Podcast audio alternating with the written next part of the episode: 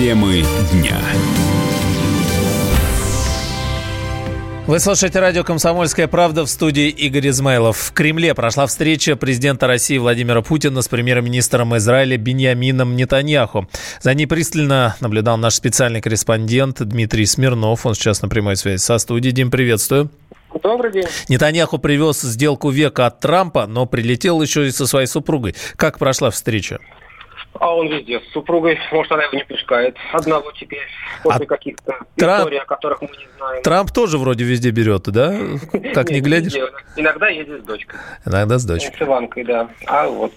Ну, это, знаешь, это, это все их дела, как говорил Никита Михалков в известном фильме. И вот эта история с э, освобождением мамы из Сахар. А, сейчас есть же большой вопрос в российском обществе. Что тут это случилось-то?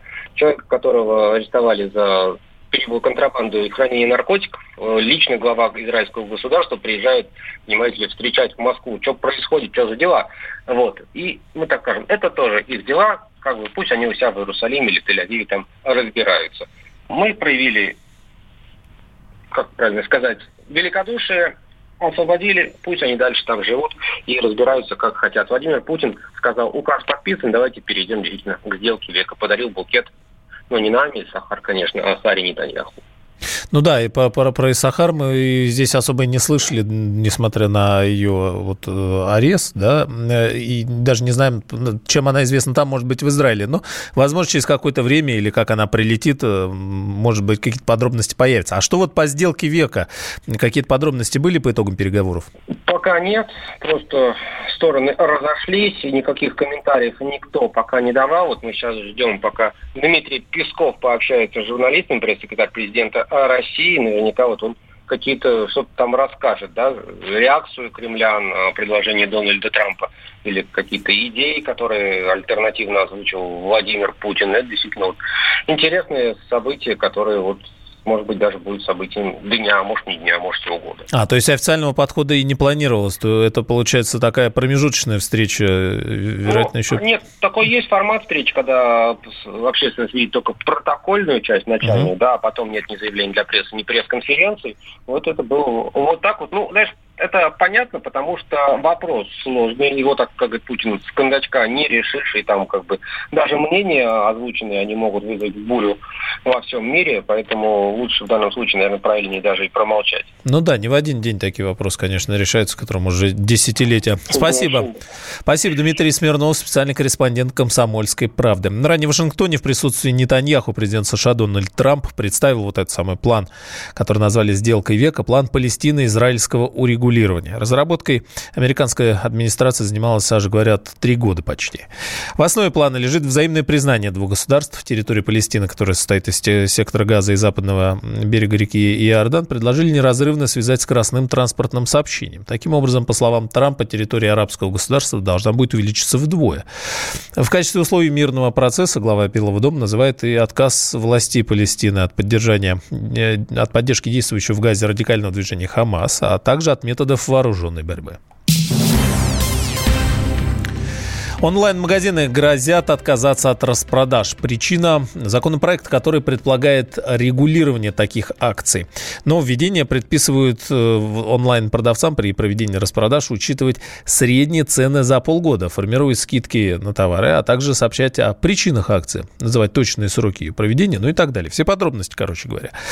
Также рознице необходимо указывать условия, при которых потребители смогут получить скидку. На прямой связи со студией президент Ассоциации компаний интернет-торговли Артем Соколов. Артем Вячеслав, Вячеславович, приветствую вас. Да, здравствуйте. Ну, а вот эти требования насколько выполнимы? Ну, с точки зрения выполнения этих требований, выполнить их, конечно, нереально. Это невозможно технически, в принципе, потому что мониторить все цены по всем своим товарным позициям, которых миллионы на интернет-сайтах, это невозможно вообще. На самом деле этот закон в принципе не нужен, потому что у нас давно существуют сервисы, позволяющие сравнить цены на любую модель телефона, на любую модель телевизора, на любой элемент одежды. Есть э, витрины, агрегаторы, которые позволяют не просто цены посмотреть, а сразу увидеть, сколько этот товар стоит у 100, тысячи продавцов. И после этого уже определиться с выбором. На этих же ресурсах давно уже есть такая функция, которая позволяет, позволяет и отследить в том числе и среднюю цену на эти товары, которая была там месяц назад, два месяца назад, полгода назад. Но это делают специализированные ресурсы. Это не задача каждого продавца отслеживать, сколько где стоил товар. А задача э, здесь, на самом деле, этого ресурса состоит в том, чтобы покупатель мог определиться уже со своим выбором, для того, чтобы он получил максимально подробную информацию, для того, чтобы у него возникло понимание, э, действительно ли то предложение, которое делает продавец в данный момент времени, э, имеет там настоящий дисконт. Вот это по сути, э, все уже существует. Никаких специальных законов для этого не нужно. А, а Артем, а что хотят? То есть вы, вы как поняли вот это сообщение? Вот это, для чего это? Ну, потому что если человеку он нужен какой-то товар в интернете, он находит сайт, где дешевле или где ему больше нравится, или у него персональные скидки могут быть в каком-то магазине, накопленные баллы, там, да все что угодно. За, бросает корзину и смотрит, есть, нет в наличии, привозит и так далее. Для чего вот это регулирование? А оно, я вообще не понимаю для чего, потому что сейчас все, что вы сказали, это абсолютно так и происходит. Кроме того, э, у меня, как у продавца, огромное количество обязанностей уже сегодня перед моим покупателем. Первое, я ему должен сообщить о сроках, условиях и э, той цене, которая будет на момент продажи ему этого товара. Я ему должен полностью дать всю информацию о том, на каких условиях я ему продаю этот товар, сколько действует э, срок э, да, э, заключения сделки с ним, сколько действует мое предложение по времени. Это и так сейчас моя обязанность. Просто там в законе не написано, что это про распродажа. Но это не только к распродажам относится. В законе сейчас более широкая терминология, и она покрывает намного больше сценариев. Распродажа – это лишь один из сценариев. У меня может быть масса различных промо, коллабораций, акций. Я могу их делать с производителем, могу просто остатки своей складки распродавать, потому что ну, не идет товарная позиция. Хочу от нее избавиться и на это место положить себе на склад что-то другое.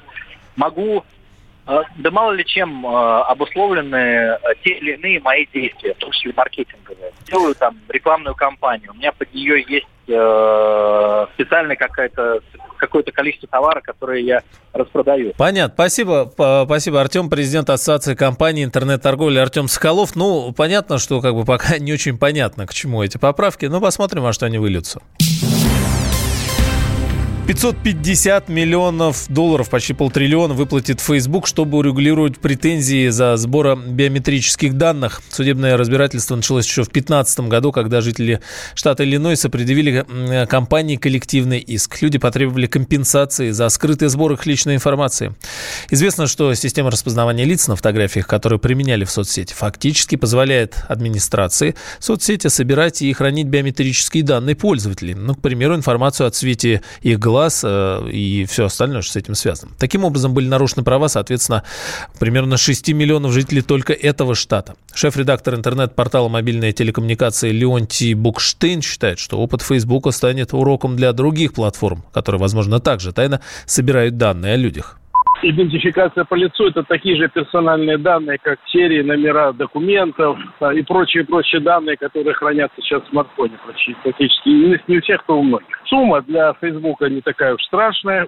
Там доходы, будь здоров, хорошие. Но это только начало. И если наказали один раз и одного, то накажут второй, двадцать второй раз и, и третьего, и пятого. В принципе, поскольку идентификация Face ID уже существует, и не только там, но и здесь, то это да, в значительной мере документ. Никакой провайдер и никакой раскрученный портал или там ресурс не имеет права мои фотографии распространять, потому что куда они утекают, никто не знает, а использовать их при идентификации личности можно вполне. Так что, хоть это решение вынесено судом одного штата из 51, я думаю, и нашим надо задуматься. Честно говоря, собираются данные без нашего спроса всякого рода, кроме тех, что мы сами даем по просьбе. И то, давая данные, мы не задумываемся, а куда они могут попасть и кому в руки. Потом удивляемся, что то ли с карты деньги взяли, то ли еще что-то произвели манипуляции. Так что это правильно.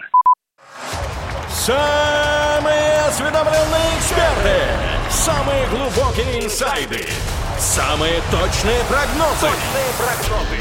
Знаем все лучше всех. Ведущие.